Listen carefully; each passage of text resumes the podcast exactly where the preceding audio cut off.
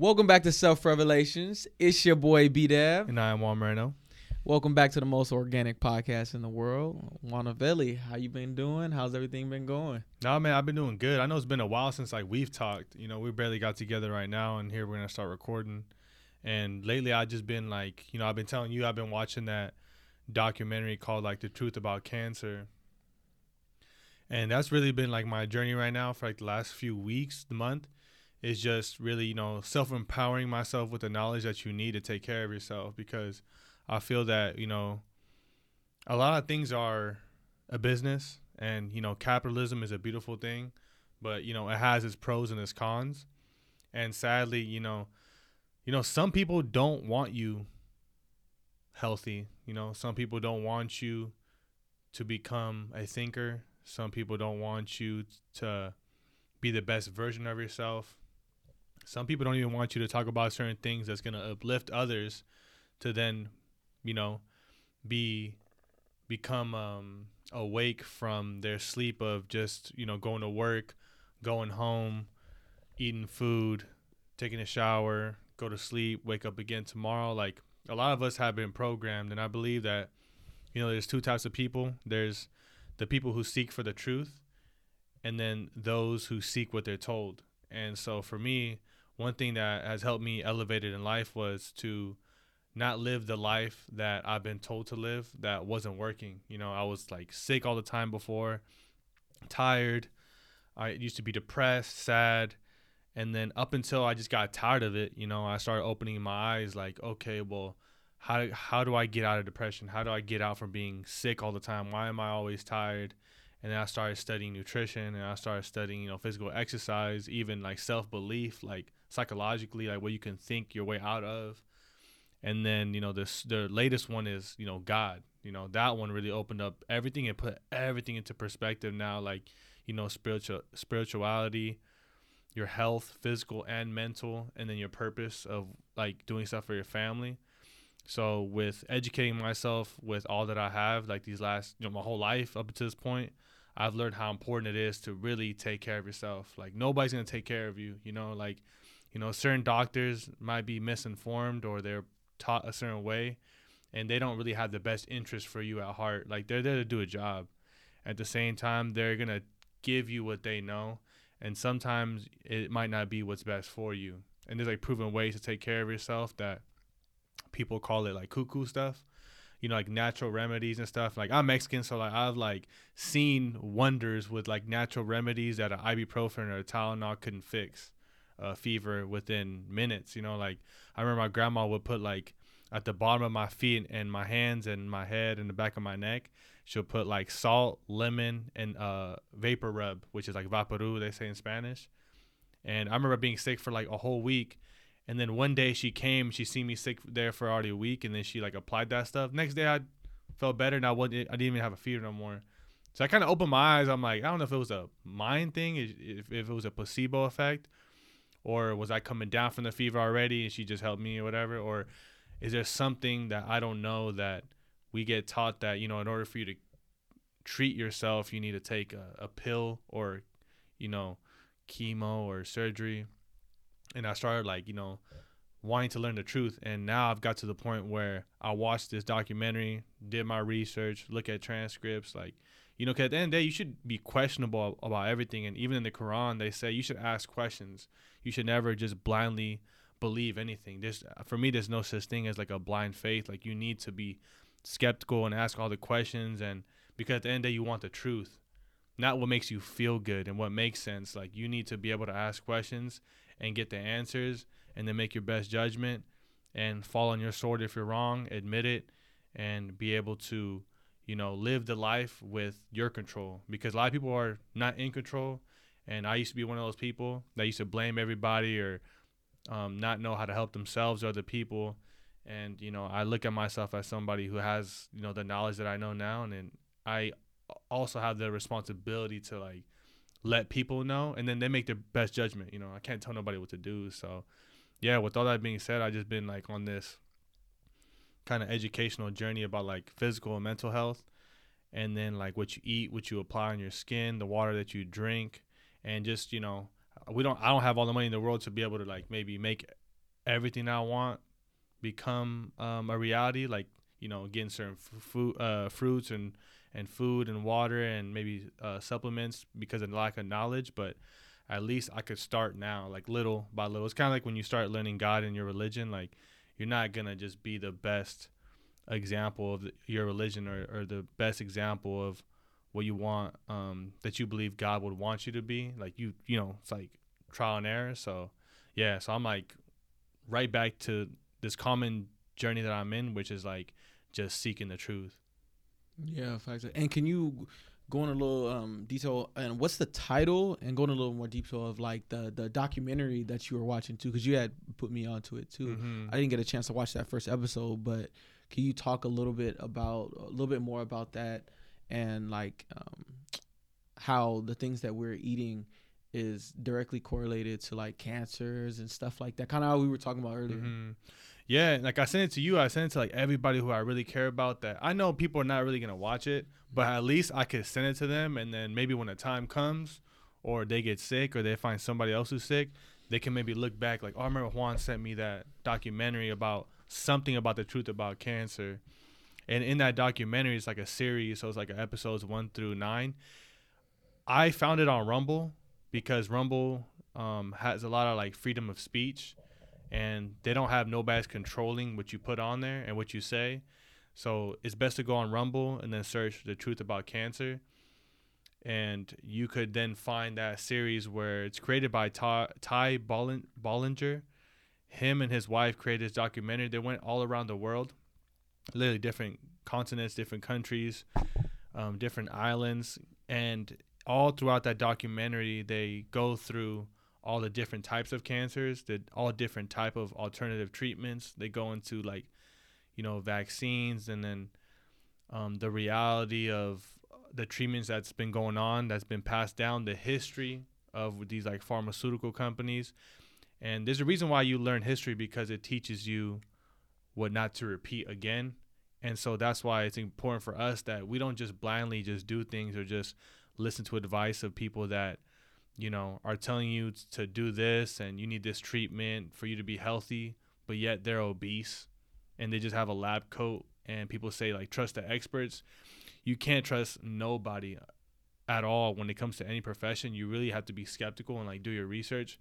Everything these doctors learn, everything that experts learn, you can find online now. Or even Chat GPT now, which is crazy. Like you can literally search and ask questions that a doctor would have uh, advised you the same. So you know, you should always, you know, still see a doctor and stuff like that to get like diagnosed and stuff like that. But when it comes to treatment, before you just accept anything or any pill, you know, if I'm having if I'm having a hard time to, I have a hard time sleeping, so I know if I go to a doctor, they'll prescribe me Xanax or other sleeping things, up other sleeping medications for me to fall asleep. But I've been, you know, I smoke marijuana and that's helped me go to sleep and I feel re-energized and a Xanax pill that I can get addicted to and it has side effects that can harm me. And so like just stuff like that, you always need to be skeptical of like you gotta remember these doctors make money off of like what they prescribe you. There's like a commission. And like when you go through chemo or radiation, like those are like a hundred thousand dollars or a thousand dollars a month weekly treatment that they're giving you that they make commission on. So just being aware of that type of stuff and you making your best judgment, you know, I encourage everybody to like watch that documentary because it goes through all the different types of cancers, all the different types of treatments, places you can go, doctors that are reputable, doctors that have proof, you know, cancer survivors on there that are explaining that that their cancer got cured and they explain how the pharmaceutical companies are not there to cure your cancer. They're really there to treat it and keep you coming like a drive-through restaurant and then you learn like the foods, like the, all the herbicide sprays and and how the soil is dying and like an apple in the 1940s between an apple now doesn't have all the nutrients that it used to have. Like all that educational stuff is just important to know and then do your best, you know. And so with that documentary, I encourage everybody to watch. So like yeah, the truth about cancer that's on um, Rumble. Okay, and what's the name of the the guy again? Ty Bollinger. Okay. So it's B O L L I N G E R. Okay, yeah, that's that's definitely something that needs to be watched. And how how important do you think physical fitness is, as well as you know the things that we're obviously are n- nutritional wise. Um, do you think it's just as important to actually be fit too, or is the nutritional side like the majority of it? I think it's like a yin and yang. Mhm. Like you need to focus on. For me, I'm more focused. Before I used to like want to be like you know bodybuilding and like like have this physique, but then I realized like I really want to look more towards like longevity. Like I just want to live long enough. I don't want to put too much strain into my heart. And there's like you know studies that have shown, and you see all the time. You see a lot of, you know, incredibly physiqued you know men and women that die early because of the stress that they put on their joints and their heart. It's really the heart, the main part, because you, are already stressing mentally, depending on where you're at in life and your career, and then you're also stressing by working it out your heart. So your heart's doing double the work, and if you don't give yourself, that's why it's so important, right? Sleep, and that's why it's so important to recover and how you recover. And you know, steroids can make you recover faster, but then there's like a pro and con of doing that and then when it comes to sleep, you know, a lot of people don't really prioritize sleep. And, you know, because they make things like, you know, sleep is for the broke or, you know, stuff like that. And and I kind of subscribe to that mindset too. But then I remember how unhealthy that mindset was having me. Like my joints, I get tired and then like I wouldn't sleep well, so I wouldn't recover. I'm still super sore, and then I didn't have a routine. I should have had a physical trainer. I should have talked to maybe experts that can give me a balance. And so I learned that, you know, for the physical, I realized like you should be doing like calisthenics is best, I believe, and then doing some type of weights too as well. But really, you just want to master yourself. It's really mastering like how your body works. Like you want to, you know, for me, it's hard for me to trust a man who can't do one push up or one pull up. Like, how am I gonna trust you to go to battle? Or if guys come jump us, and this is my my friend can't even do a push up. Like, I bet he can't throw a punch either. So it's kind of like you know you need to be able to like move around with your body um, either if when you have kids or you don't have kids you want to be physically like able. And then when you talk about like food and nutrition a lot of us are just malnourished. And like a lot of us you know we get sick off of the simplest um, viruses or even fevers. You know ever since i started taking care of myself back in 2015 when i really started like fasting uh, nutrients every day or every other month i try something new. I always switch it up the foods that i eat and to the nutrients that I intake, the water that I drink, um, fasting.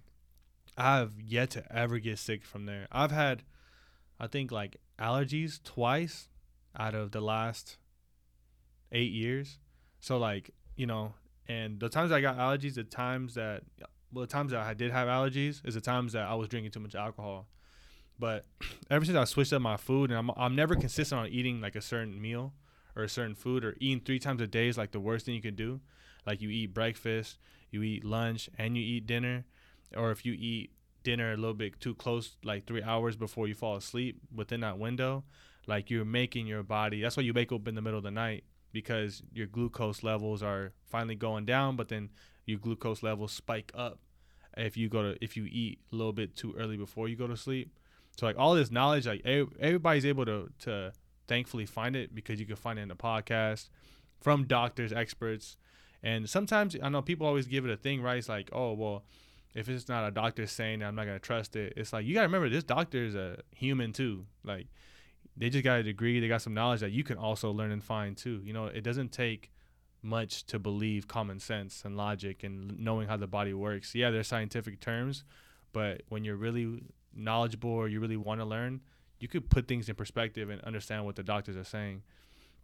And so that's what's important. I think like your physical exercise is is so important, long, longevity wise for your physical mental health, and then obviously like nutrition, like what you eat, how you eat, and trying to get the best form of your food, because you know a lot of sadly a lot of foods have a lot of like preservatives, additives, herbicides on them, you know, to keep insects and and you know insects away and there a lot of food industries are in it to make money. They're not really there to create the healthiest food for you, you know? Like it's really about getting product out. You got to think about like the FDA's, you know, food, drugs, like it's a combination of a company that basically watches over and lets like right now they just passed um, lab grown chicken I don't know if you've seen that. Yeah, I seen it. The Yeah. same day that they had um what what did they have going on? It was like the same day something big had happened and they had ex- they had just passed it. But it was like a big distraction on the news. Or something had happened. The submarine. The submarine. It was the Yeah. submarine thing. Mm-hmm. And they had they you know, they was all on all the news. You know they knew that they were dead that Sunday, but they still ran it on the news on Monday, Tuesday, Wednesday.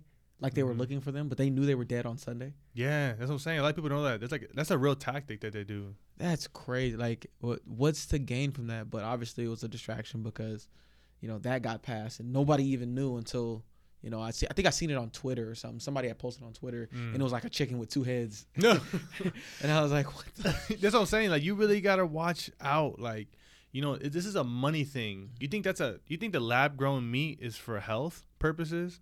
No, it's just another way to make money, another way to create business and opportunity. It's it's capitalism, which is, by the way, I love capitalism though. I'm all about that because I mean that that's why people go out. People die on their way to just to come to the U.S. You know, like crossing the border, going overseas, just for the American dream to be all that you want to be. But you gotta remember, it's a business. Like everything's a business here in the U.S. Even your own health is a business. Like you think they want you sick, you know, like a patient cured is a patient lost. Like that's a real thing. There's a reason reason why they always want you coming back.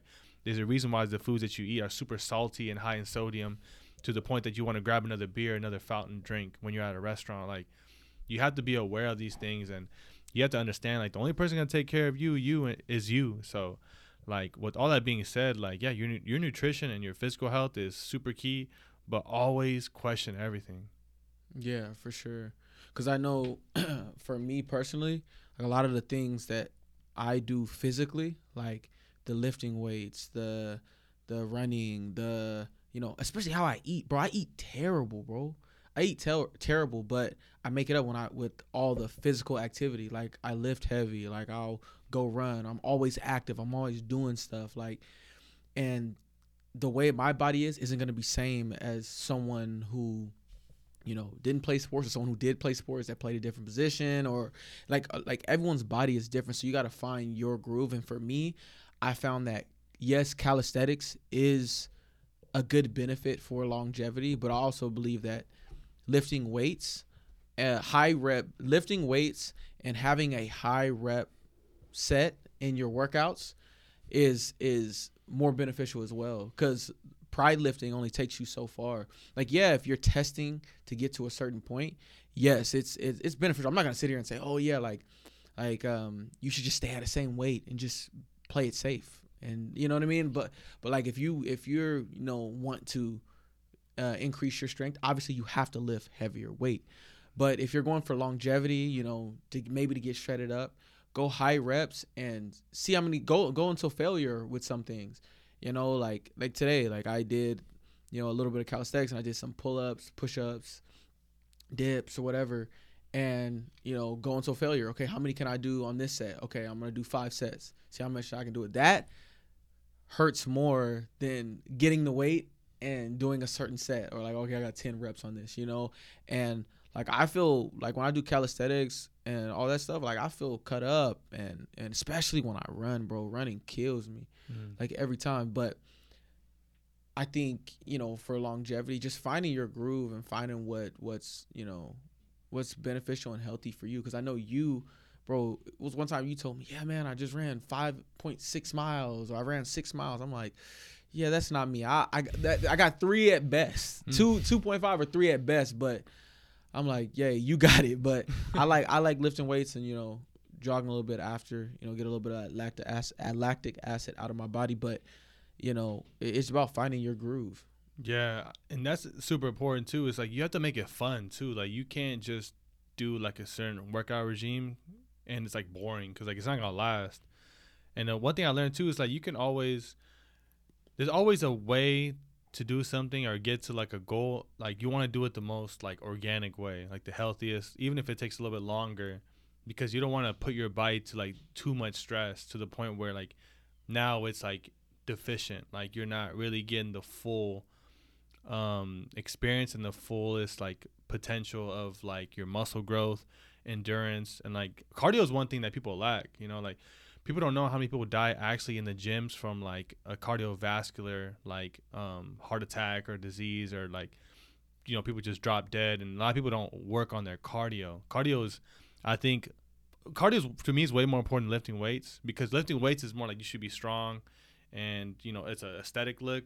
But cardio is, is you literally your livelihood like your heart rate your your, your, your breathing. Like you know you can't go to the gym if your heart ain't working. So yeah. it's kind of like you need to incorporate ways to like do some cardiovascular workouts to the point where then that also strength strengthens not only your blood flow to mm-hmm. your muscles too but it gives the most optimal feeling and the most optimal results and like that's the one thing i this couple of like interviews i listened to a couple days ago where you know people would like not want to work on cardio because they would think that it's gonna like lean them out. Like it'll take away their muscles or whatever. People don't want to fast because they think that their muscles are gonna shrink.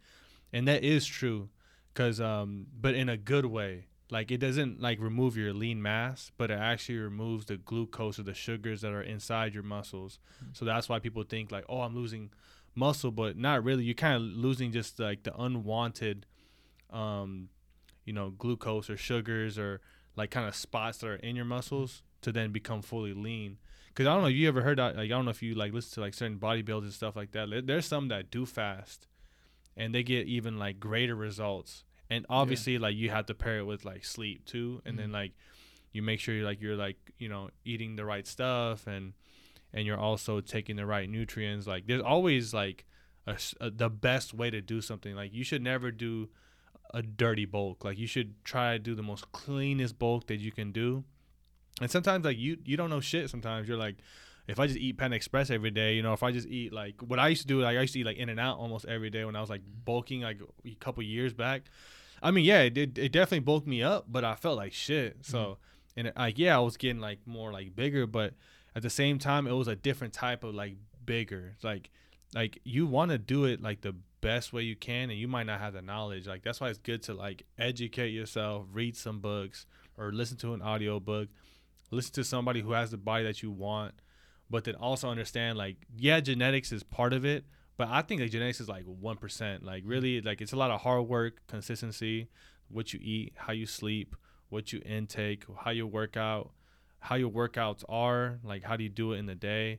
Because at the end of the day like i mean you should be you know working out to live not just you know living to work out. Like yeah. it's kind of like food too. You should be you know eating food um to live not living to eat food. Mm. yeah facts. And going back to what you said about the weightlifting so if you're lifting weights like a bodybuilder that's where like how you were saying like that's where it's kind of like you know like like um not ego lifting but it's kind of like it's it's it there's no cardio in their their work. You know what i'm saying? It's not like crossfit or anything. They're like lifting for strength, right? And that's why like athletically, athletically lifting is different. That is cardio based. So like everything is under a timer. When you're lifting like in a setting of like a football team or basketball team or you're doing something like that, now you're doing those weights, but now hey, every 10 seconds you're doing a set or every 20 seconds you're doing a set. That's where the cardiovascular thing comes in and that's why it's so important for people to train like athletes. Even sometimes like bodybuilders will will try that and be like, oh shit, like this is different than what they're used to. You know what I mean? I'm not gonna sit on the bench for an hour working up to my max set. You know what mm-hmm. I'm saying? No, I'm you're you're getting your shit in and getting out. Like and like how athletes train, it's it's different, bro. It's like a different beast. And it's like that's why you be like, damn, this dude has cardio and he's big and strong, but it's how they lift. Like the power cleans, boom, getting it in. You have your partner. It's like when your partner's done with his set, that's when you go and you have a good 15 to 20 seconds before you have to go next. Mm-hmm. And now you're like, you're getting that, you have that stress, but it's good because you're working both at the same time, mm-hmm. you know, and even sometimes doing like, like a lift, but having to engage your core. You know mm-hmm. what I mm-hmm. mean? And, and that that's very beneficial as well. And now it's like not only you working when you're tired, but now you still have to engage your core. You still have to hold that weight. You still have to get these reps in. And I don't have any time to rest. You know, yeah. you're trying to catch your breath. So, um, I, I, it's how you lift is what determines, you know, how your body is going to react. If you're you're lifting like a bodybuilder, you're not going to get those same results as someone who's doing calisthenics that's doing as many reps as they can possibly do every set. Mm-hmm. You you know what I'm saying? Yeah. Or a, a athlete who is you know has a short amount of time between anything instead of like someone going to a a a, a rack and be like, okay, this is leg day. I'm gonna knock out my ten sets of squats. I know I'm gonna be here for the next hour and a half. You know what I'm saying? Like it's a different type of vibe. Right. Too. You, you ever heard that guy Athlean X? Yeah. Yeah. I like his philosophy. Like it's like his. I think his philosophy is like train like an athlete, Mhm. and I feel like that's the best way because you get like the best of everything. Like you know your cardio, uh, muscular, and then also the understanding of like what you're doing. Like, Mhm. cause you shouldn't just be like you know a lot of people go like go train something as simple as like biceps, but they'll just do bicep curls. But there's like there's so many different variations that you can use cables. You could do certain like you know like what's called like those bicep hangs. Like you're like you're just hanging like yourself with your bicep. Oh, the um, what's it called? The the the ISO hold the, the holds when they're they pull themselves up and they hold themselves at the top of the Yeah. pull up bar. I forgot what it's called.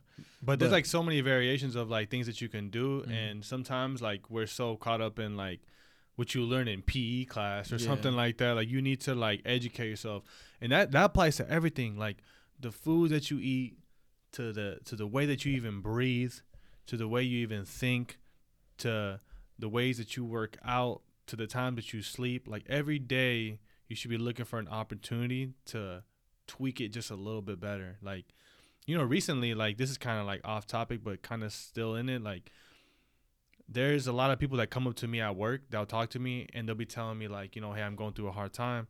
Like, I keep drinking every day. You know, I've been drinking for the for the last two years every day, about like a, a, a bottle a day. And I think to What the myself, yeah, man, like there's a lot of people. That's the one thing that I love about my job, and it's hard for me to even think about like giving it up when I have the ability to, because it keeps me connected to people in the world. Like the real nine to five these are real human beings you know like that that pay their taxes go to work every day that are in this you know what's helping america be america and keeping it running afloat because i feel like a lot of people that are online they're constantly talking in a way that's very privileged like you know they only went to college university they only been around like col- college students and they're never able to experience what it is to actually be in the real world until they actually are in the working class and there's a lot of people that are out there really struggling to just you know make you know their minimum wage make their payments make their rent and to hear somebody that says that they're struggling with you know drinking alcohol every day and this is a this is a human being. This is a person that looks just like you. And it made me realize how important it is to always look at everybody everybody in the way of a reflection of yourself because you can always give advice. You might not be an expert or quote unquote credible but the best advice you could give is kind of like self-reflection. And depending on their beliefs you know god's a big one and then your health and who you do it for you know life is very much of a struggle and it's hard to you know keep moving and moving forward so when you're when I hear something like, you know, every day I drink, you know, a glass of, you know, Jack Daniels to the face because of, of the reality of, you know, how how hard life is.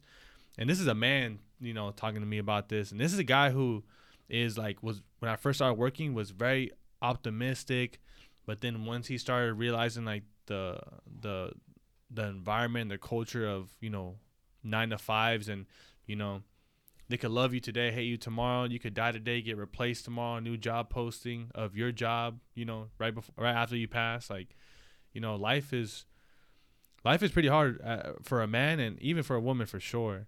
And but just speaking to him, it was like, you know, this guy drinks every single day, and he was telling me he was like, you know, it's hard because you know I got my kids, you know, COVID destroyed my small business. He used to be a physical trainer. He had like a business running for 25 years and then COVID happened and it just destroyed him. And yeah, I could sit I could sit here and be like, well, he should have prepared for it. Nobody was really prepared for COVID, you know, when it happened.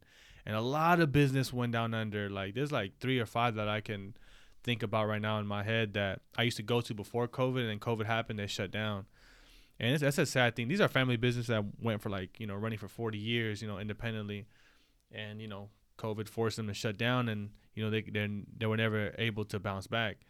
And like people don't realize right now we're still dealing with like the effects of COVID. COVID, and you know a lot of people suffered mentally. A lot of people got on prescription pills. A lot of people, you know, um, have you know lost their jobs. A lot of people, but then there's a lot of great things also that happen. You know, a lot of people, you know, seen what was going on and was able to see bullshit. Like this is, and then to get the stuff that we're finding out now, how I can't I have to be careful with the words on here. Um, the vid and like the the the shot, like all that stuff ended up coming out like recently with like reports of people that had injured related injuries because of that and even we know people in our family that kind of links to that too.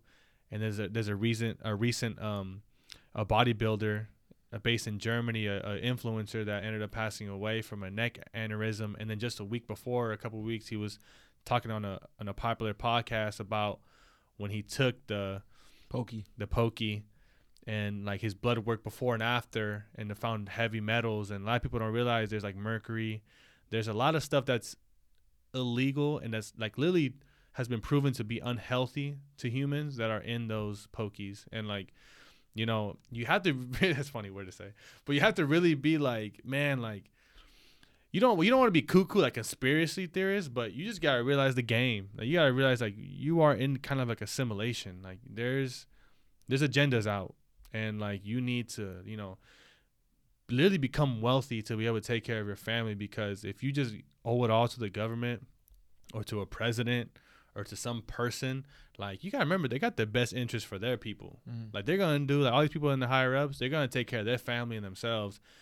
They're gonna make it look a certain way for the perception of the world that's watching, but at the end of the day, it's kind of like you too. It's like me too, right? Like I'm gonna take care if I have to, you know, I'm forced to have to take care of people, I'm taking care of like my family and my friends. Everybody else who's acquaintances at work, like you are not on that list. Like you are at the very bottom, you know? Mm-hmm. And those people are gonna take it personal, but you shouldn't because I have, you know, my family, my friends. Really, it's my when I say family, is my family, my friends. Really, I look because if you're my friend, you're my family, or else I don't believe in acquaintances. I don't really believe in like what's what's friends if you're not a best friend type thing, you know.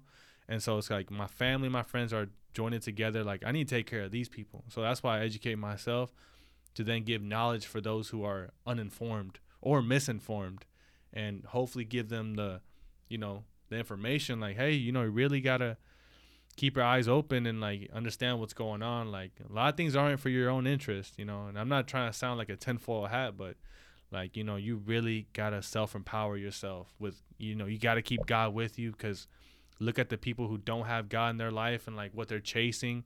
You know, a lot of people they watch. That's why like you know certain things are dangerous, like the foods that you eat, the things that you drink, the things that you watch, and then also like you know for men or even for women too, it's like pornography, right? Like, you know, you hear stories about this because I I'll watch like a bunch of things and I like to have an understanding of like the pros and cons and like the the down world. I mean down uh the spirals of you know pornography, alcoholism, um, worshiping your materials, and I always like educate myself with that. You know, like I've heard stories like where a man would you know watch regular porn, right, man on woman, and then they'll watch a woman with three guys, and then they start watching cartoon porn, and then it, and then it starts going to like then children porn. Like I'm telling you, it like there's there's no cap like because you know what it's kind of like you know if i'm used to just drinking one glass of beer if i keep doing that every day and i'm gonna uh, potentially get to two glasses three glasses now i'm drinking liquor now i'm drinking a whole bottle a day like and like a lot of these people that it's like a, a, a human habit like you're always gonna want more and like when you don't have god you don't have structure of the reasons why certain things are sin and like this is a controversial take but like you know they say like um you know how they say like being a homosexual is a sin and like i have an understanding that you know homosexuality is a sin because it removes the family dynamic you know there's a reason why you know male and, and females have unique body parts that are literally meant for each other to like cr- create life and when you go against god you go against life and you know a man and man can't have a child together. A woman and woman can't have a child together. So that's why it's you know, it's a sin part of it. You know, so it's like you know, and you know, I I, I have you know people that are part of the LGBTQ that you know that I know that are my friends and they also agree and they understand the stuff that I talk about. And you know, I get a lot of love from them. They heard some of the podcasts, they heard some of the stuff that I say, and they agree 100%. You know, they don't agree that that um you should be forcing your sexuality on kids at schools that they're trying to do, and and they completely um, understand like my stance on it.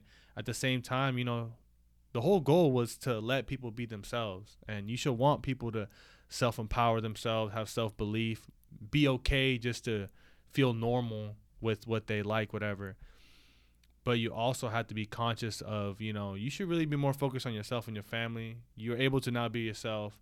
You know, focus on your health, focus on your relationships, focus on your purpose, on helping people, because you don't want to get caught in the act of everything's about how you feel and everything's about your own like selfish pleasures. You know, like, you know, like for you, like, oh, what do you what do you feel that you see like you know, because it's you know, online is like a virtual thing. You know, online is not really real life. You know, like online and social media and the news make it seem like the world's on fire. But then mm-hmm.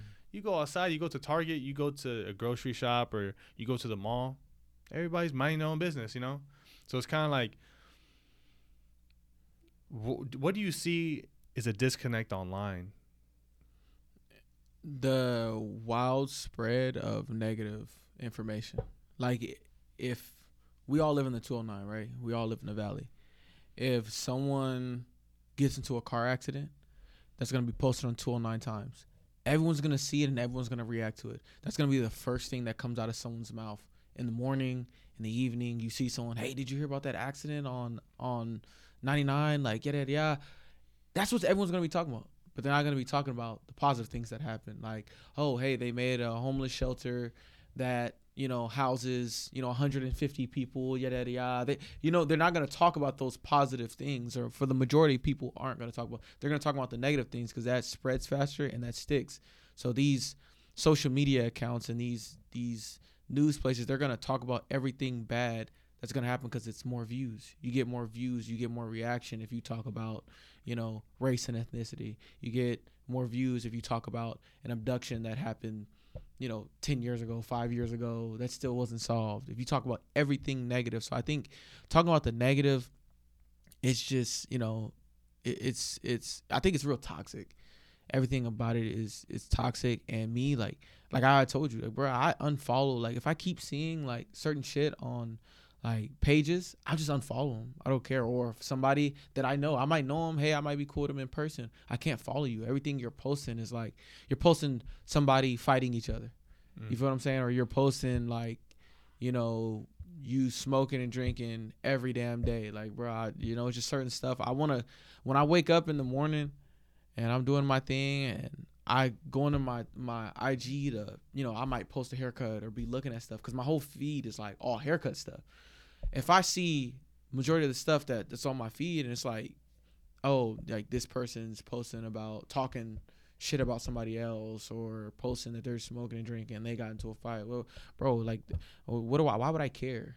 Mm-hmm. You know what I'm saying? Like, if it's nothing positive, I don't even I don't even want to look at it. You know, yeah, like people go through stuff like, oh yeah, you know, people deal with death in the family. Of course, people are gonna talk about that stuff. If I'm talking about in any way, shape, or form, you're gonna find anything negative to talk about to to get attention or to just have something to talk about. It's like I, I don't even you know want to look at it. You know. Mm-hmm. You know, since you've been like starting to cut hair, like what if you were to look back? Like I know we talked about it for years. Like you'd like want to cut hair, and then to see you actually doing it and like making like good strides and stuff. Like what what was what was the enough? What was the like? Okay, I gotta stop fucking playing. Let me actually just start cutting hair. Maybe I see something here. Like what motivated you, and what's the reason why you decided to now just you know you know that push? Like you just finally got the push. Like what made you do that? So, you know how I was dealing with the stuff with my dad, mm-hmm. you know, and and seeing all of that, and you know having to quit my job and move you know, move back because I was, you know, I was playing ball out there and I was working. So, you know, quitting my job and coming back out to the valley, it was just kind of like, damn, like, what am I going to do now? You know, like, you know, I'm taking care of my dad. I'm unemployed. You know, I'm trying to keep everything right for him. I had just sold my car. It's like it was a lot of things that I was doing. I'm like, man, I just got to make sure, like financially, I can help him. Like if I need to, you know, pay his rent for a couple months or whatever, like I want to be able to help. And I'm like, man, like I can't just go and work a regular job. I have to be with him every day. Like, bro, I was, you know, I have to cook for him. I have to do all that stuff. So I remember I was literally just like watching YouTube, right? So in between like me like giving him his meal and medicine, like I would watch YouTube and I would watch like the Andrew Tate like motivational clips because you know how they have them. Yeah. Uh, so it's like all on my feed, Mhm. and it's this other dude, this other white dude. Man, I forgot his name. He hangs out with them too, but he has his motivational speeches on there as well. So I would just go through and watch him, and it's like, and I remember it was one that was like a six minute long, and he was just like, he was like just saying like, just fucking start. Like, what are you waiting for?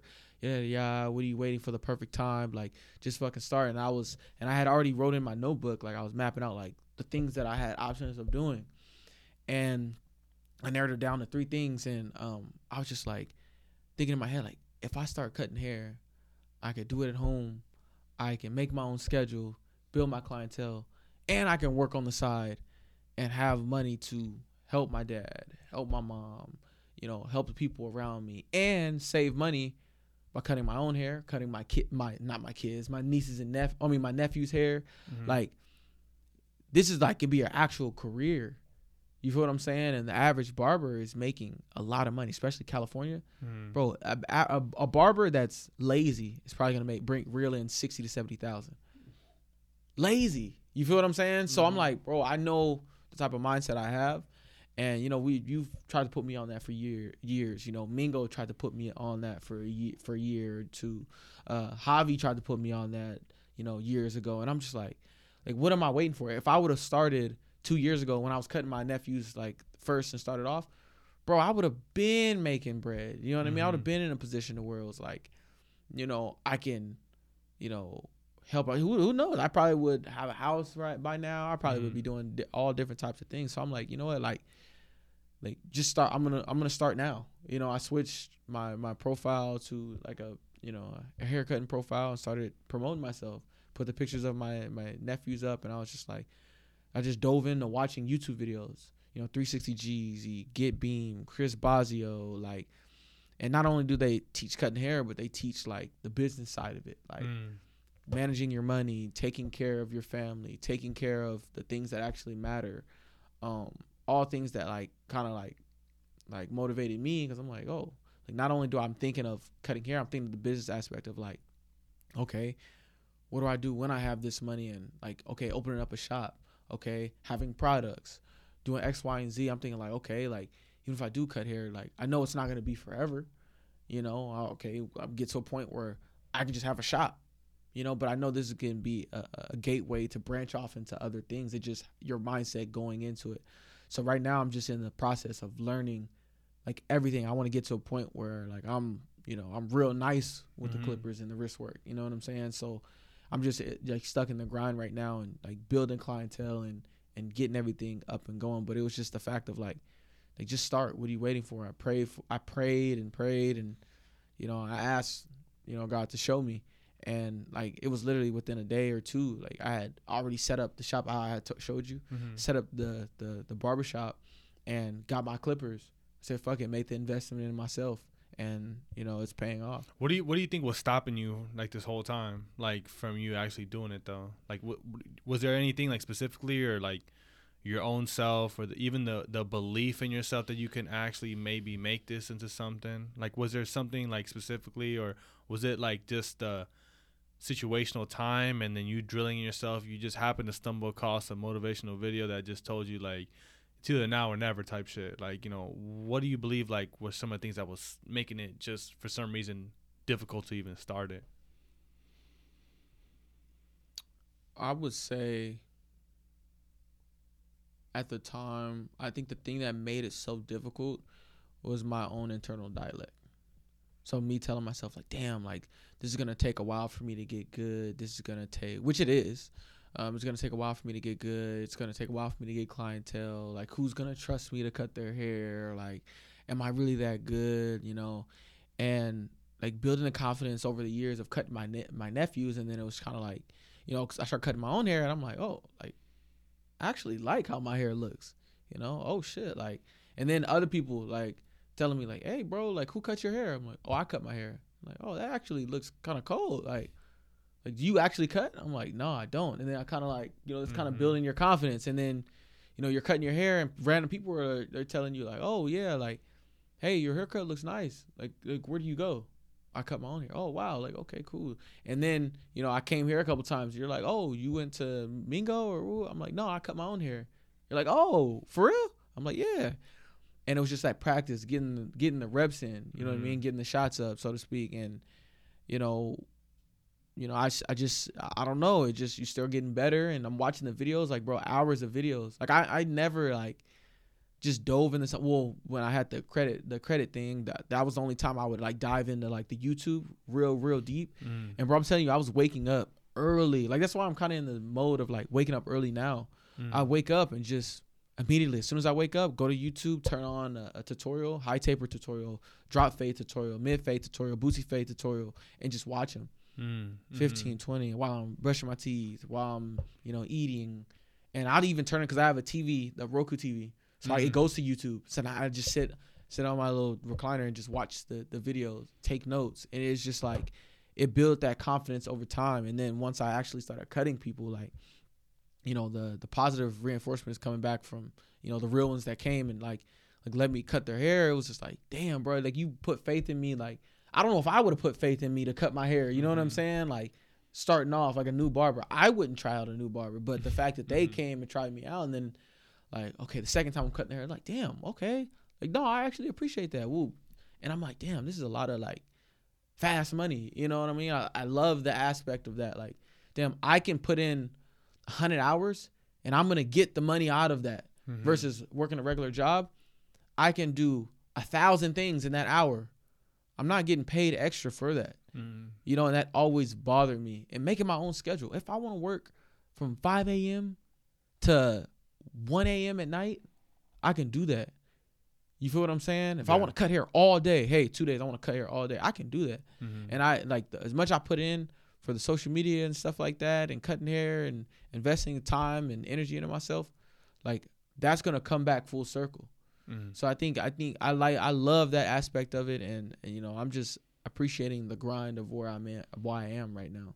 Yeah, and I feel like that's why it's so important. Like, you have to, you know, people always talk about like manifestation and stuff like that. You have to drill into your head like a bunch of like co- content, or you talk to people that are trying to do what you want to do, or or even successful. Like, one of the things that like was the best thing for me is like always like just watching thousands of hours of just self belief videos because there was a lot of times where I just didn't have like the belief in myself to be able to do something or I didn't have a skill of maybe a way of communicating. I was too shy or I was scared to articulate myself, to speak up, whatever. Like just watching like literally thousands of hours on like YouTube. I remember just always just sitting in my room. I still do that to this day. I'll just, you know, instead of going out or whatever, go to the bar, I'll just be locked in, just just watching videos on a certain specific niche of what I'm trying to do or just an avenue of how to market whatever or even the ability to just understand like how does self-belief work you know like a lot of us don't have the best examples you know like a lot of people are trying their best in their own sense. That's why it's so important like you know you have to drill in your mind like the self-belief that you can really do anything that you want in life like really when you sum it down it's really just a choice. You're just like you know if i want to do this i'm gonna go do it.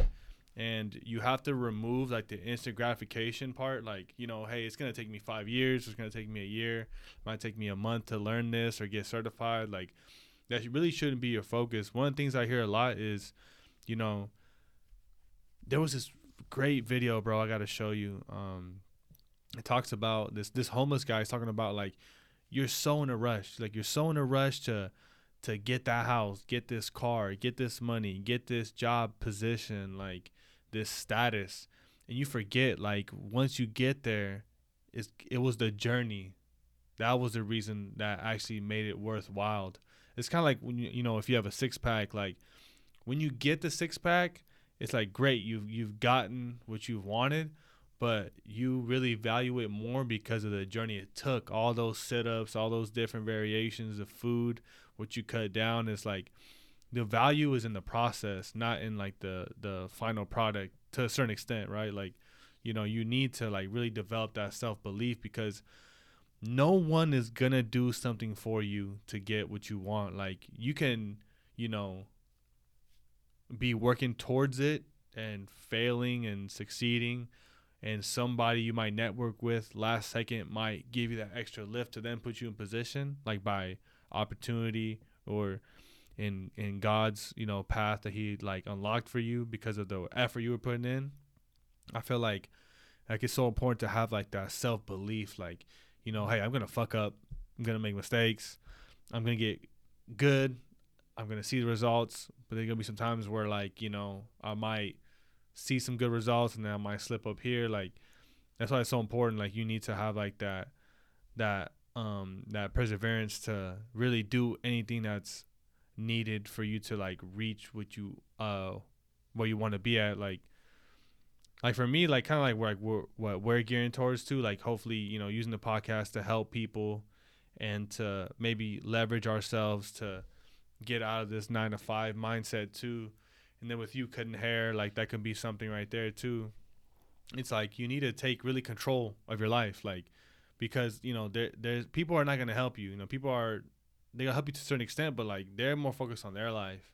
And like you need to do everything you can to like put your family in the best situation put yourself in the best situation because you know you have to realize like it's all on you you know like you know, when you die, there's only one person you're gonna meet, and you're gonna be by yourself. Like, there's no, you, you're not gonna be able to bring excuses like with you. You know, you're not gonna be able to bring people you could point the finger on when you look at God. Like, you know, when you die, you're, you're by yourself, and you can't bring anything in that coffin other than your own human body that's in there. So, I I I like to think that you know it's all on me, and like I have the responsibility to like myself and God and my family to like do everything that I need to do, and hopefully, little by little, God shows me sooner than later, and then you know you just make the adjustments because just you got you just can't make excuses. Sometimes you gotta just literally say a decision like I'm tired, I don't feel like it, I don't know if this is what I need to do. Like sometimes you gotta just say fuck it and just fucking you know try it out. Pick something. Mm-hmm, pick something for real.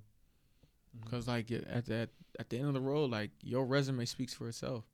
Mm-hmm. You don't want to be that person that said, "Oh, I wish I would have did this," or make excuses of, "Oh, I had I had kids. That's why I didn't end up pursuing my music career, pursuing you know my barbering license, or doing the X, Y, and Z. I wish I would have did this." And it's just like you even like now if you hear someone like talk to you about how they should have played high school football or how they Mm. should have did the X, Y, and Z, it's just kind of like, bro, like you know you either you did or you didn't. You provided for your family or you didn't. Or this is why I left my kids. Like yada yada. yada. It's like, bro. At the end of the day, like your resume, like your choices is your resume.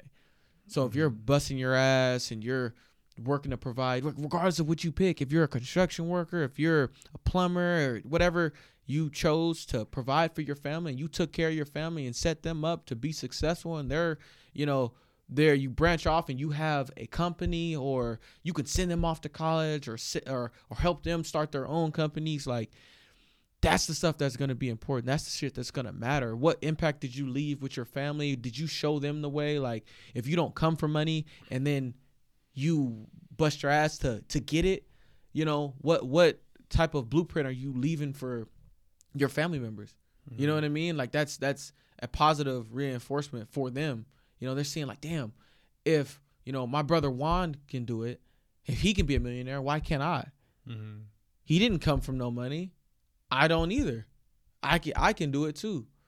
You know, and that's that's that's the best thing that you can do is is is be a positive influence for somebody Yeah. because everyone has negative influences Mhm. everywhere. It's it's so easy to be a negative influence, but the choices that you make as a man, like or or as a man or a woman, but and majority as a man is like like you gotta provide. You gotta set yourself up to see where you know how are you gonna provide for your kids? How are you gonna provide for your family? How are you gonna you know make things easier for your parents? Mhm. You know, and and what type of legacy do you want to leave behind?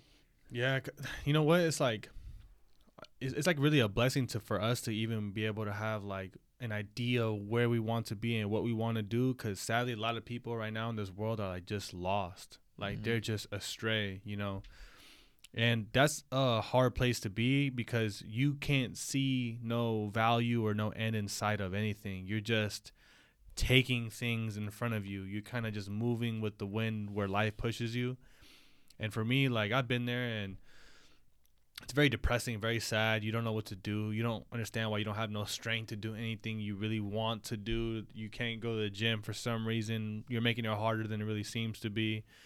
And that's why like, you know, people really need to start eliminating stuff. You know, it's not about what I need to learn a lot. It's like really more a lot of what I need to unlearn. There's a lot of things that the way you've been living life is the reason why you're stuck. And like you need to switch it up. Like you gotta take a chance. You gotta take a risk. You gotta learn something new. You gotta surround yourself with different people. You gotta change the way you eat. You gotta change the way you you think in order for you to like create that change that you need. Because a lot of people are just so caught up with like the distractions of the world, alcohol, money, their career, their job. A lot of people are like, just imagine, bro. Like I'm in this world. Like you know, you know, tomorrow I work at 5 a.m. Right, so I try to go sleep at nine try to force myself to go to sleep. I probably don't fall asleep until like ten thirty. I wake up, you know, I have to, you know, wake, wake up at three thirty, get my clothes, whatever, change up, get myself ready, go to work, be all about work. You know, I'm like programmed to just help this job. You know, then take an hour drive back home. I'm tired. I'm already looking for something just to eat to just chill. Then you get caught up in just like eating and then like you might drink a beer. I mean, I don't, but like you might drink a beer, you might go out to eat. You're just wasting money. You're just in a cycle of every day is almost the same thing. And like, you know, John D. Rockefeller, the whole school system, like people don't realize it was created for even John D. Rockefeller, John D. Rockefeller himself said, we don't want thinkers, we want workers. And that's the reason why a lot of like the school system is the way that it is.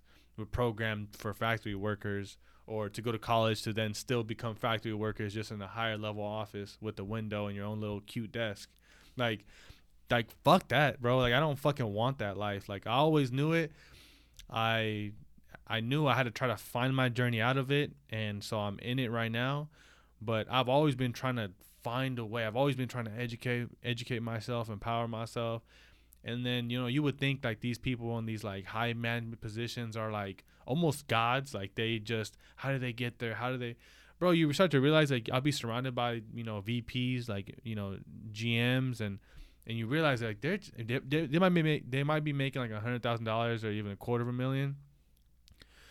But they're just like you. Like a lot of it, like I'll t- speak to them. They'll give me like a lot of compliments, like wow, like for your age, like or wow, the way you talk, wow, like you know, I would have thought you were another GM or something. And you start to realize like a lot of things are politics, like favoritism. A degree gets you to the door. Like it really is just the way you carry yourself and like the knowledge that you have that could intrigue people to like want to network with you. And that's why I say networking is important. That's why like you know, you know, self motivation is huge. And like you have to wake up, like you have to take control of your life. Like you don't want to be like these people that are like, just like walking zombies, you know. Like you have to make sure that you do all that you can to control, like you know, everything. I mean, as a man, like your your relationship is literally what you created to be. Like, you know, we all want like the perfect woman as a man, but that's like unrealistic, you know? Like a lot of women have a certain like, you know, programming that they got from their mother, their father, if they had one or not, the school system, social media, um, the beauty industry, like um, what they learned to see that is of value, which is their appearance. And like just all these programming that they got and then here you are as a man like you have to really guide this woman to be the woman that you want her to be. And like you need to like make quick decisions like is this woman worth you know really wanting to be with and hopefully guiding her with some moral and principles that you understand that you want in a woman and you being a man of god and like all these things like you really need to have like excuse me like a try to get like a structured system. Like for me, I to say religion is one of the best things like to happen to me because I mean it, Islam is a religion, but really for me Islam is like the way of life. Like the way I've already been trying to live my life, and then since I learned this um, religion and the structures and like the Quran, like it has putting me on the straight path. I might slip a little bit here and there, but I always just pick myself, adjust more, and then just come back. Like because I, these are habits that I've learned throughout years that I like engineered. So now I have to re-engineer little by little, and you have to be patient. Like you know the guy who I was talking about that was alcoholic, you know, for the last two years.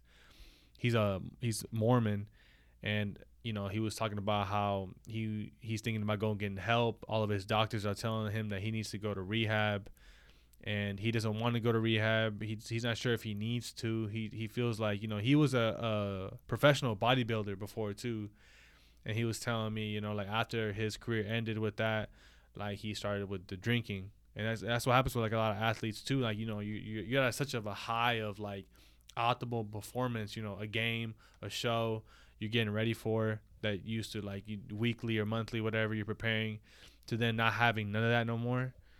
Like the dopamine, the the journey to get somewhere is now gone, and to the point where now you look at you know dopamine hits with you know alcohol or like other drugs and like just talking to him made me realize like how important it is to like you know keep god in there like because i keep hearing all these things from people that are struggling but one thing i don't hear is god. Like this is like the this is the biggest thing I, I have learned to realize like you know because you could read all the the self-help books you could watch all the videos on youtube that how i was just talking about. You can try your best every day. You can know what you think you should do you know but until you know better you'll start to do better. So like you start to realize like once God's in that equation.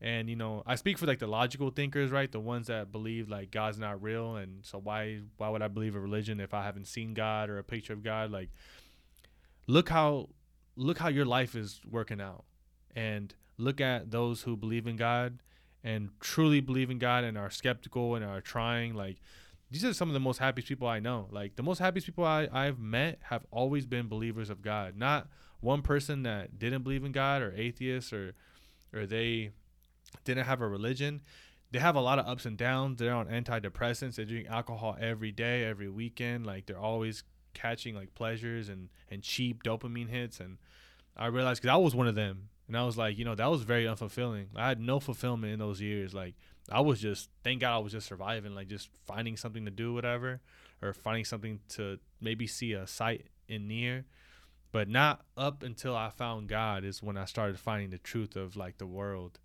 And it narrows things down because the world has so many options, you're so confused. You don't even know if you're a, a male or a female no more. Like if I'm a desk or if I'm this bobblehead, like I can identify as this. Like, did you see that video I posted on my IG? It was like how to get away with stuff in 2023, and it was like this guy and this girl that was recording on her camera like it, we're, we're in an area where you can't record and the woman like security or maybe just a worker there like she came up to the guy and the girl and was like oh you can't record here. And the guy was like oh no she identifies as a camera. And then she was like uh, do you identify as a camera? And the person with the camera was like yes. And then she was like oh, okay. Like that's how fucking ridiculous we've gotten. I could just identify like imagine if lebron would just retire and identifies a woman and go to the WNBA. Imagine how that would be. Or Mike Tyson just identifies a woman and goes into boxing. Like that's the the shit world that like parts of the U.S. and parts of the world are trying to make normal, and like that's why it's so important for us to have a voice because like we need to speak. God's missing here. Like if God, if God was in the countries as in like the structure of how everything was surrounded to be before, we wouldn't have a lot of these issues. But now that like I feel like they're trying to remove God little by little, and then look how it's going. Because if you think about it, if you remove God, that means that they don't have a leader. They don't have a a, a, a path or, or an example to follow, and then you can mislead the world. You know, that's the type of world that you know the devil wants is a godless one. So he can do whatever he wants. He has his followers, you know, directly and indirectly, and he knows he's gonna win. You know, and you ever notice like the the devil goes the hardest on people that he doesn't already have. He don't need to go hard on somebody that you know is already doing the things that he wants you to do. He's gonna go hard on the people that stand on morals, that are God fearing, that you know, have faith. That's the one he's to double down on. But, you know, taking God out of, you know, everything and basically making it seem like, you know, God or the Bible doesn't exist or is is is, you know, made up and putting our faith in so much other things like the the internet, like in social media, like in, you know, the the common things, it's just like, you know, people can be misled easily. You know, people trust Netflix more than they trust, you know, uh, like things like the Bible, things like God. So it's it's it's a very vulnerable state that the world's in right now. What do you believe like are the forms of the devil? Like what forms do you think the devil comes in? Man, that's a good question.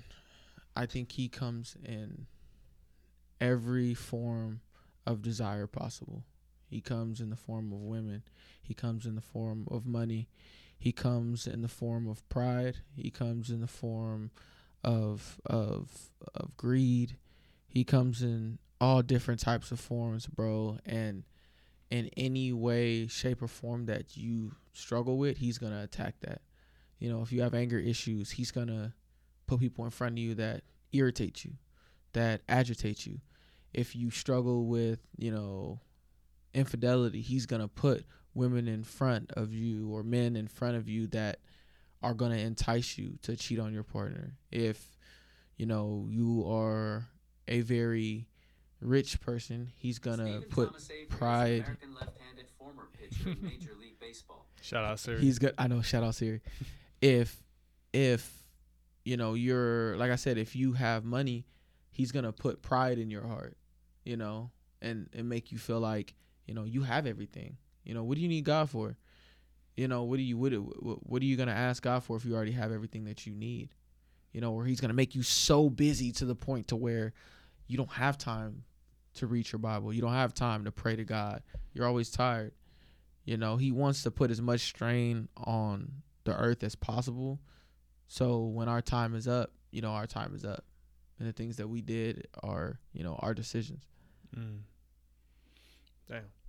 They got me thinking, I was like, man, I need to start praying more. there are some times too, I'm like, because like, you know, for like Islam, like there's like five prayers you do that are like mm-hmm. mandatory. And they're all like, if you were to look at it in a, like from a non-Muslim is like, oh, those like the most like inconvenient times. Like they kind of disrupt with your sleep. But like that's why it's like so important. Like yeah, you start to learn like you know it's your own self that gets in the way. You're like, oh, I'm too tired, or nah, I don't want to pray, or nah, I don't want to do this, or like you know when it's time to make the right choice, you kind of find ways. Like it's like your own head is telling you like it's finding ways to like justify. Like oh, it's good not to do this. It's okay. You don't have to do this because you gotta do this tomorrow. You know what? Hey, you did it yesterday. Why have to do today? Like that's why I look at like like as a devil. It's like those temptations of like not doing what you should be doing. Like that's usually like what holds people back is like everybody knows what they're supposed to do. It's like you know what, eat better, work out, you know, treat people with kindness, um, try to be the best person you could be.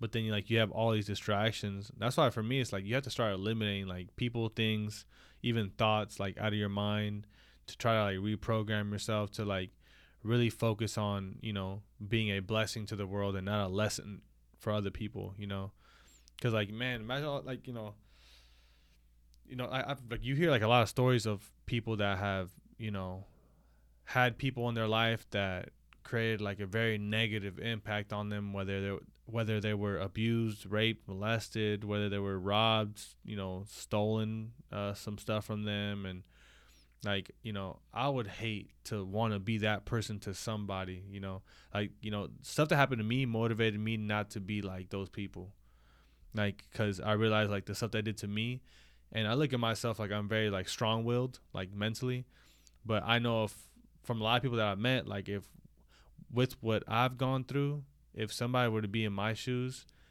like, like I I believe just by like knowing some of these people, like they would have no chance. Like they would fold completely. Like when you look at a homeless person, like that's literally you if you were to succumb to maybe like trauma events or like what happened to you or the world got you know over you you got overwhelmed with the world you start resort re, uh, resorting to like drugs and stuff. And like we're, we're all like you know like we're not that far away from being homeless if you just keep you know seeking pleasure or just you stop caring about things like who cares about my family or there's no god and like you know it's always about how you feel. That didn't make me feel good you know drinking makes me feel good. Like even the guys like there's a few alcoholics that i met that they'll even say like you know they drink alcohol because it makes them feel better. Like you know that says a lot. Like that says like you know their life that they're living is not the life that they really want. And these are people that have like kids a house you know financial income job stability still not enough. So it's like that's why it's so important. It's like it's not what you do it's how you do it and like why you do it because anybody could get money anybody could do whatever but like until you have like a, a deeper purpose of why you're doing what you're doing then it'll be irrelevant because you know if it doesn't have no purpose or no fulfillment it's kind of like it's very uh just numb. Like you don't even feel that what you're doing has any purpose and that's how you fall astray and then you could end up like you know somebody who's homeless or somebody who's like an addict to things like yeah like that's that's why I kind of tell myself or when I see people like homeless people I'm just like you know that could be you like you know if you keep just falling back off track and not following like what God has you know put in front of you like you know there's a lot of things in this world that can bring you closer to God but there's also a lot of stuff that can keep you away constantly distracting you Yeah, facts, facts. And what do you think something for you that you struggle with um, in your past? It could have been when you were a teen, you know, uh, preteen. What's something that you struggle with that kind of you had to get through around that time? Because I know for me personally, something I struggled with was like anger. You know, I feel like I I had a, I still have a temper, you know, but I just control it a lot more. I'm more internal with it, and it would just be small things like my brother or my mom or like people at school. Like it'll just be instant. Like it'll be one thing, and I'm frustrated, mad, and things that would ruin my days. You know, um, but what's what's something that you struggled with early on? Mm. I think for me it was like like self belief. Like, you know, there's a lot of things that I felt like just wasn't going my way or I felt that I wasn't ready for it or you know, it is what it is type things. I would say like you know, it always started with like like not speaking up when you should have, you know, letting things happen, not saying something. Um, you know, not I mean quitting in something or just, you know, not having the will to keep going and just like, you know, just go through the process, go through the process. If you fail, you fail. Like I really didn't have a lot of belief in myself. Like and I think it was because a lot of people around me failed a lot in everything. Like it was always people that like they they would say they would do this, they didn't do it. There's a lot of people who like would say they're they're this religion, but yet they're doing the complete opposite of what that religion would want. It's like a lot of people like around me were always like, honestly, like respectfully, like failures. Like people, all the people I was around was like a bunch of failures. So I was kind of like, like I don't know, it just started getting to me. I didn't see nobody successful. Like I, I yeah, maybe I should have had a better understanding of like my mom, my dad's history, or my dad's um successes to like make it to this country and stuff like that and but I didn't really see no nobody who was somebody who I wanted to be like. Like I didn't have I didn't have no superhero. I didn't have no Batman to look up to. Like, you know, my dad was a working man all the time and and so like, you know, my dad was just like a da- my dad, like he was just working like, you know, connected to my he's my dad, whatever. But not really somebody who I really like admired back then to see like what I see now. But like you know, I didn't have nobody teach me self confidence or like, hey, you know, you could you could literally be anything you want to be. Like, you know, like there was one. I mean, especially too when I was younger. Like you know, the best thing that happened to me was, um, damn, like the best thing that happened to me was when I was like forced to go to special ed class. That was humbling, bro. was so humbling. Cause I just remember like I just didn't care about school, and you know, I was a young kid. I was fighting like every day. I was always getting sent to the office, and then I just remember like one year, I, I had no idea what was going on. I just like, regular another school year. I think I was like in first grade or something like that, or third grade. I don't know what grade it was, third grade or something. And I just remember like oh yeah, like instead of my parents taking me to school, I remember like a yellow bus came. I just remember like, and I remember my mom like they're picking you up. I'm like, what? they're like, yeah, that like the the small bus, the small yellow bus. And my family used to like when they found out that this was the, I, I wouldn't even want, want my cousins to come over, bro. I was like, nah, don't let, them, don't let them come over because if they see me go to school, because you know sometimes like the Bay Area kids, they'll have like an earlier or longer vacation than like being in the valley, and so my cousins like all my family's from the Bay Area, so they'll spend the night, and so when I'll be going to school, they'll be at you know at my, at my house hanging out waiting for me, and I remember just how embarrassing it was like I'll, I'll, try to like wake up and like not let them see me go to school. But I remember they caught me going in the small yellow bus. Like, oh, you going? They used to call it the dummy yellow bus back then, like the hyphy days. They're like, oh, you going the little short bus? and I, am just being nice right there because they used to say worse stuff, like, oh, I used to go on the R word, R word bus, retarded bus, and like I, I that was you know the word to say back then, whatever.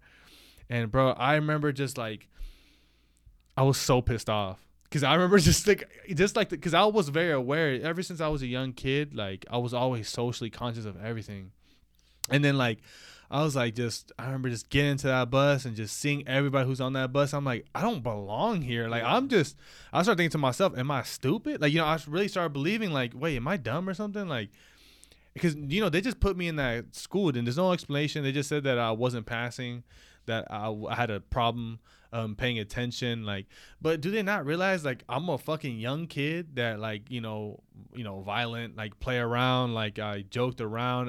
What, what kid wants to go to school? You know like yeah. unless I've been domesticated from my family to just listen and like. But I wasn't like my parents. One thing great one great thing my parents did was let me learn life like in the streets or just be out there like school whatever like they gave me my own personality let me learn the hard way everything which is a great thing. But then it's kind of like I was a wild kid going to school, and then they put me in you know the special ed class.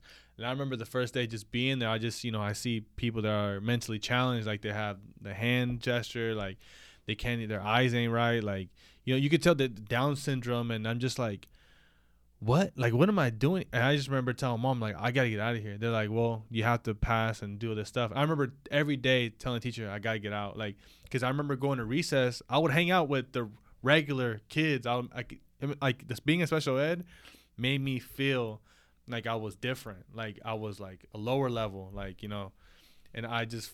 But then I recess, whatever. All my friends were in the other regular classes, right?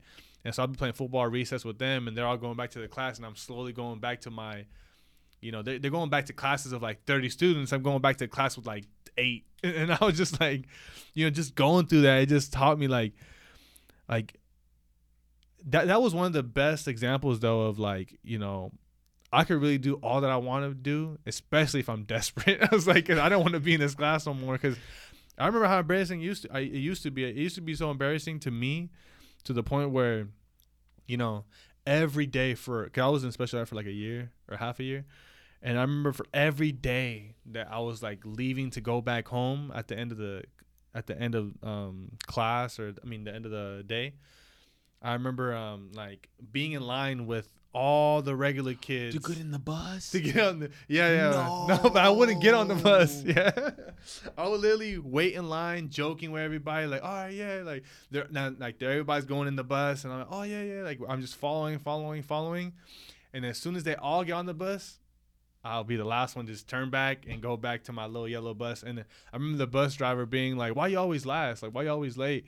Are you embarrassed or something he's like, well, you don't want to go to to um, you don't want to hang out with your friends here. The, the, bus driver didn't even know me. He's like, these are your friends, like these are your family. I'm just looking at him like, these are not my friends. These are not my family. I just refuse. Like nothing against those kids, but it was just everything against. Like I did not belong here. Like, and I was just pissed off. And I remember, like, you know, I was lazy and I was failing every single class before the third grade, and you know every day that I was in that special ed class, I made sure that I passed, did all my homework, everything. I was every day I would tell the teacher like, I, like get me out. I don't belong here. I belong in the other class. Mm-hmm. Like my bad. I, was like, I belong in the other class. I don't belong here. And I remember like I think throughout the half the year they realized like yeah I shouldn't be in there. But it's because I was just like refused to accept like I'm not I'm not like them. Like I'm not like dumb. I'm not mentally challenged. I'm sorry. Like and I was like, just let me like get back to the regular people that I yeah. thought.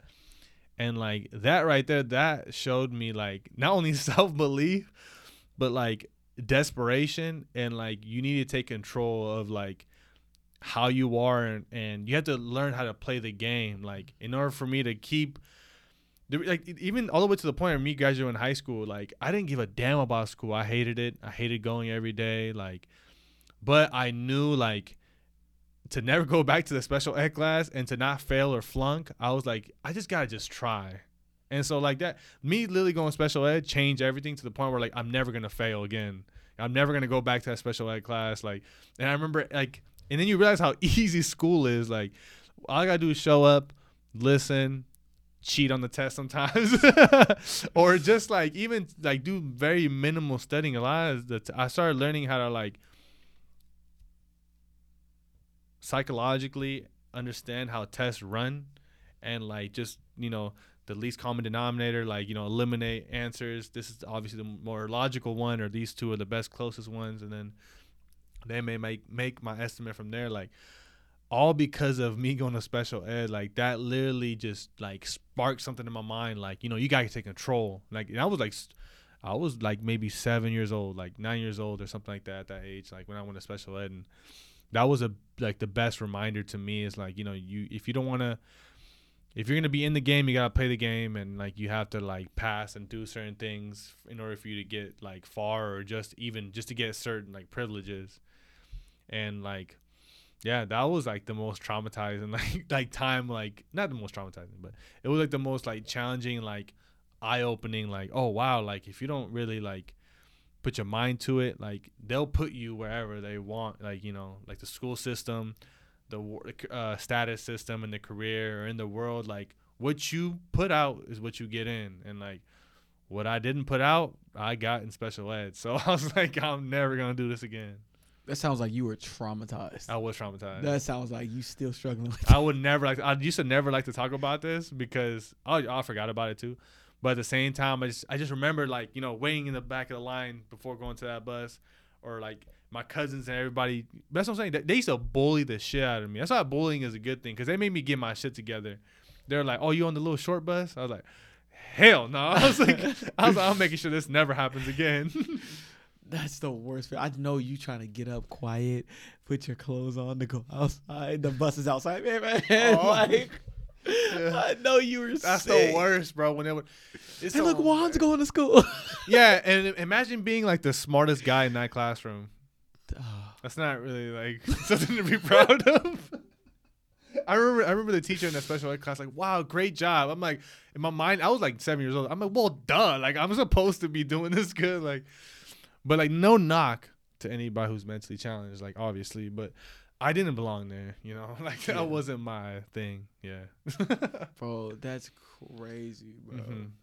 I ain't gonna lie. That's I would have been going through it. well, oh so embarrassing. My was. brothers would have fried me. So embarrassing. Like, like man. And I flunked too. Like I flunked this. I, I mm-hmm. flunked. Well, I flunked the first grade, right? Mm-hmm. But it's not because I think what well what happened was I was living in Oakland at that time in the first grade during the transition of like going towards like we are like half in the year of first grade and i had like um i had broke a kid's arm in the first grade in oakland which is the reason why we moved out here. Yeah so like in the first grade there was like this kid that was just making jokes about my mom and i used to have like real real real like anger problems before too to the point where i would just react you know when a when a when a when a boy that's a kid that cries, they cry off of anger. If you notice, like, mm. and I would cry off of anger. I wouldn't cry because, even to this day, I don't cry because I'm sad. I usually cry because I'm angry of like where I'm at or a situation or maybe self-reflecting, whatever. Usually, most of the time, probably like ninety percent of the time, I used to cry because I was just pure angry. So like a kid was like making fun of my mom, whatever, and they were in the first grade, and I just remember being upset, and I literally grabbed his arm and snapped it like against something. Like I remember like fighting or whatever, and I just like grabbed his arm, and I didn't even know what I was doing. I just hit it against like one of those like little jungle gyms, like the the pole that you go down, not a strip pole. But like I remember just like throwing throwing his just clearing it out, just making it clear. But bro, I remember grabbing his arm, like just so blurry memory, just grabbing it, doing that, and then just walking back to class. And then like I think like three days later, um, the kid comes into my I still remember this vividly. Like I was like first grade, so whatever age that was, twenty seven now. So I just remember being in class and they used to be um I don't know if you remember like when you used to take tests and like the tables were like this, everybody was close to each other. They used to put like cardboard boxes, mm-hmm. like keep you in a box to like not look and peep, whatever. And I remember like um, an officer came in, uh, the vi- principal, and then the student came in, and like we had to like in the middle of a test, like they they forced us to take the things down. I remember just looking at the kid and I remember like, literally the principal asked, like, it's all quiet in that classroom, and the the teacher asked, like, who broke your arm? And he's like looking, and then I was looking at him, and I was laughing. Like I remember laughing, smiling, and he just literally pointed at me, and he's just like, that's him. And then I remember going to the office, like the principal like interrogating me for like 30 minutes. I kept on saying no, no, no, I didn't do it, even though I did it. And then like at the end, he asked me again. Like I just said yes at the end. I think I think I just got scared or whatever. I didn't really know and so I just snitched on myself. and then like I remember, bro, and my my mom went there. They were trying to sue like my the fam- our family because of what I did to the kid. And um, but thankfully they were too broke, so they couldn't sue me. But my at the same time, I think my mom and them were trying to get some money, and they were trying to move out because I think they seen like the path that I was going. Like my a lot of my family members were like deported, like you know gang members, and then like in that area, like where we were living at in Oakland was like I used to like swim in like the sidewalks. Like there used to be a water flowing in the sidewalks. And bro, I used to swim in there as a kid. And then you'll find like syringes, dime. I used to collect dime bags of like Coke. Cause I thought the bags looked cool. Like, so like you know all that yeah, fentanyl, and so like all that stuff. Like you know, at the, uh, we moved during the time of my first grade, and then also my grades weren't the best, so it's kind of like a combination of all this, all these things, and then that's when we moved to like um, Lathrop for like a year, and then Manteca for where I was raised mo- more of, and like yeah, I literally flunked the first grade because of a combination of these things, and moved out here. Like that's why people ask like where you from. It's kind of hard to say. It's like well I'm born, and I got a lot of my my game from Oakland, but really I was raised in like Manteca. Like you know, you gotta gotta give love to Manteca. A lot of people don't you know give love to it because maybe it's not the Bay Area, but like you know Manteca also raised me to be the man who I am now, and also like my my friends, my family, like are you know a lot of great times were in Manteca too. So it's like. Yeah, man, those are some like very. Yeah, I look back now, like those are some moments. that's crazy. Mm-hmm. Super traumatizing, bro. I'd be going through it, bro.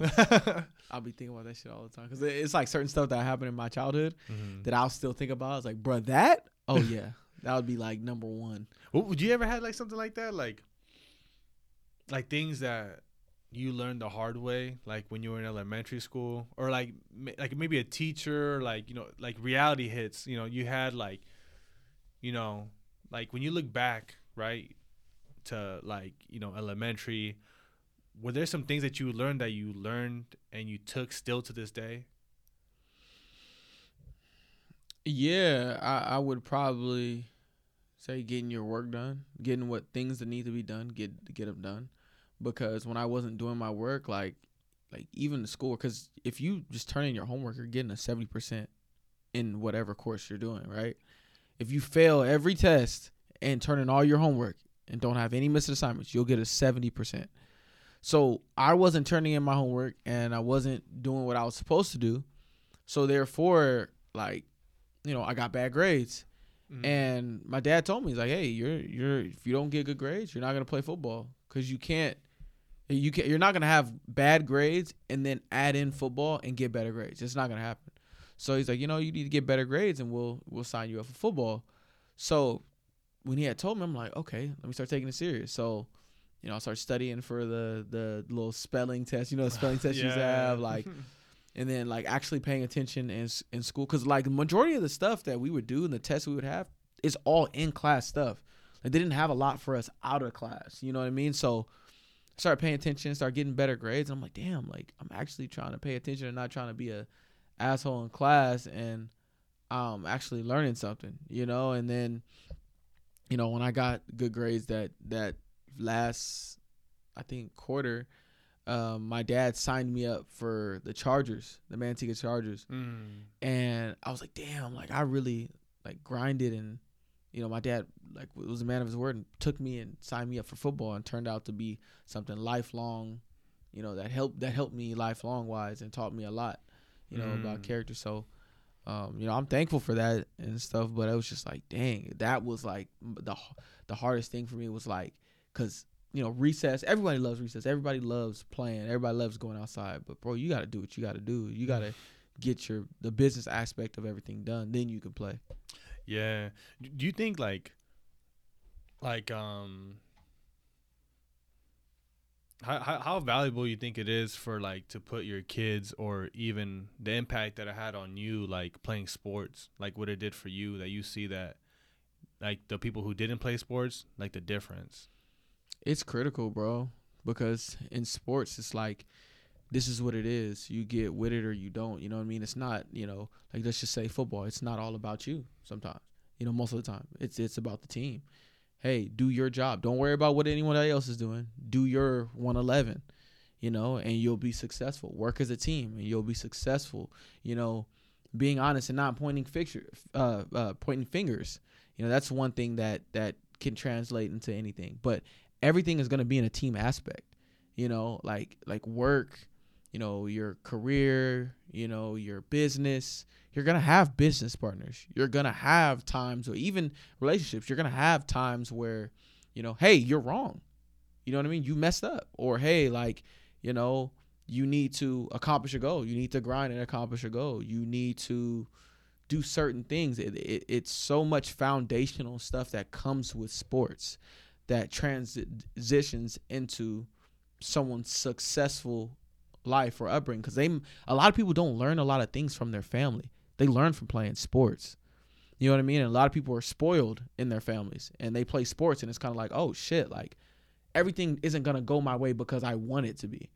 I actually have to prepare and work towards that goal. And a lot of the times it's like okay the time i spent you know working in the off season is what's going to bring me the success during the season. You know what i mean? And Mhm. and hey like me building these connections with the people on my team helped us helped our chemistry helped me do x y and z. Being doing the right thing regardless if someone is watching you or not you know what i mean? Like that carries a, lo- a lot of weight too. Like are you looking are you hey the coach tells you to do 10 push-ups are you looking to see if the coach is watching to do your 10 or are you just knocking them out? Mm-hmm. You know that that carries a lot of weight. So the football and sports in general just teach you so much about like grind and like character Yeah, I think like the biggest thing that I took from like playing sports was like the accountability aspect, like Mhm. being able to like you know not only see like if you mess up, but then you get critique from like your coaches, or, and they tell you they, depending on the coaches that you have. I mean, I could imagine being coached now, like how sensitive they are, but like back then, you know, like like you almost had like you know coaches fighting students, parents fighting coaches, like because how like straight up or maybe you know, very not nice how coaches would be. is kind of like you kind of need that, like you know, getting told the truth. Like you're you're doing terrible. Go run a lap. Like you're messing around. Go do you know burpees over here on the other side. Like I think like the best thing that I remember I got from sports was just like the accountability aspect of like you know you what you offer to the team and like what you do like outside or even like at practice like you need to be focused like hey you need to pay attention it's bigger than you like and it's kind of like you got to do your part you know like you know focus on like what you can do to help the team. And then like all that stuff i think like great create like a great foundation of um having no entitlement too. It's like you get what you put out like you know or your value. Like you know if you're skilled and you have success and because the effort you're putting in like you get rewarded with like certain things. And like I feel like you see nowadays, like a lot of people are just like, you know, have entitlement. They deserve this, they deserve that. And a lot of these people I, I realize like are the ones who never play sports. Like they just think it just get handed to you just because um you're a human or something, or just because you think you deserve it or whatever. It's kind of like no, you don't deserve nothing. Like you deserve exactly what you get in life. I deserve that spot. I deserve that promotion. Well, you've been out every weekend spending money while he's been working overtime. Mm-hmm. Well, you, you know, you haven't built any connections with people in your company and you've sat at your desk and you get attitude anytime something doesn't go your way. But this guy over here has been putting in work since day one. Mm-hmm. You feel what I'm saying? Like, and you know, it might be someone on your team when you were little that might have just been better. They put more work in. Mhm. They've they've put more years into the craft. They might be better than you. You feel me? Mhm. And that's hard pills to swallow, but that's that's the harsh reality of things. You know what I mean? I know there's hey, there's barbers out there that are better than me. Point blank period. But it's uh, like me, I'm more focused on like me being better than what I was last week, the week Mhm. before that, the week before that. I know the path that I want to go. And that's the best trajectory for you going forward with anything, you know, Mhm. being the best version of yourself over and over with any craft. Just how like you with your self development, with you working at your job, with you, you know, coming into um um um Islam. You know what I Mhm. mean? Like you're not comparing yourself to other people. You're just trying to be the best person that you can be in that religion. You feel what I'm Mhm. saying? Yeah, hundred percent. No, that's hundred percent. That's true because you know you start to realize like a lot of things are very simple. Like when you like really just dumb it down, like you know it, it should really just be. I always preach this now lately. I've been telling everybody's like you should have the three things every day. Like every day you should be working on your health, like physical, mental health. You should always work on your relationships, your spouse or your family, your relationship to God and then also your, your purpose, your career, or ways that you want to make money or just impact the world. Like every day, like these three these three things is what you should be focusing on every day. Like you know, minimize entertainment, minimize the video games, minimize going to the bar all the time and going to eat. Like sometimes you know you need that stuff if you want it, whatever. I mean you don't need it, but if you want it, you can. But it's like you gotta try to find a balance. Like every time you should be always trying to work on something that you're doing too much, limit it.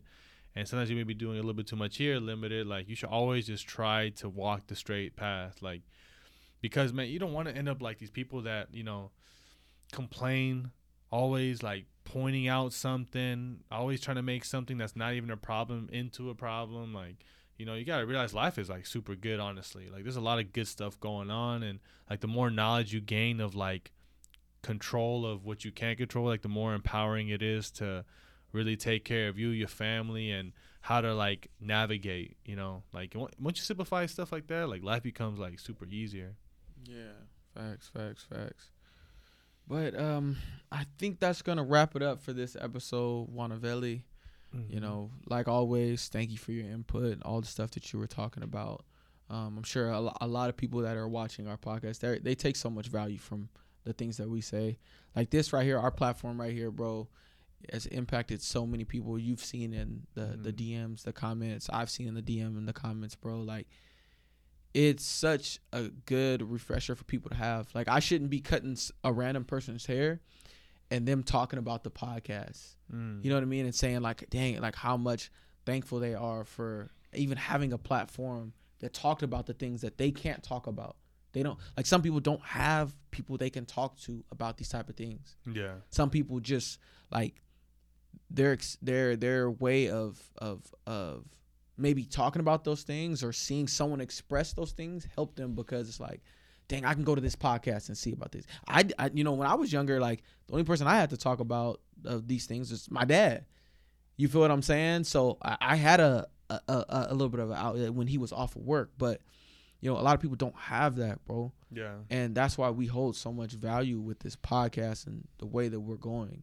But you know we just got to keep pushing and keep going and you know this is going to grow into something that you know we already talked about. You know, when we first started this, this is gonna grow into, you know, a million dollar business. You know what I'm saying? Like we we know where where this is gonna go, and we know how many people we're gonna impact. Mm-hmm. You feel what I'm saying? So we just got to keep going, and you know we we love and appreciate all you guys for all the support you guys have have have provided for us. So we we we thank you guys, and we appreciate you guys, and we'll see you next time on Self Revelations. Sheesh. Bang. I like this. I like this one, bro. Yeah, I like, I like this.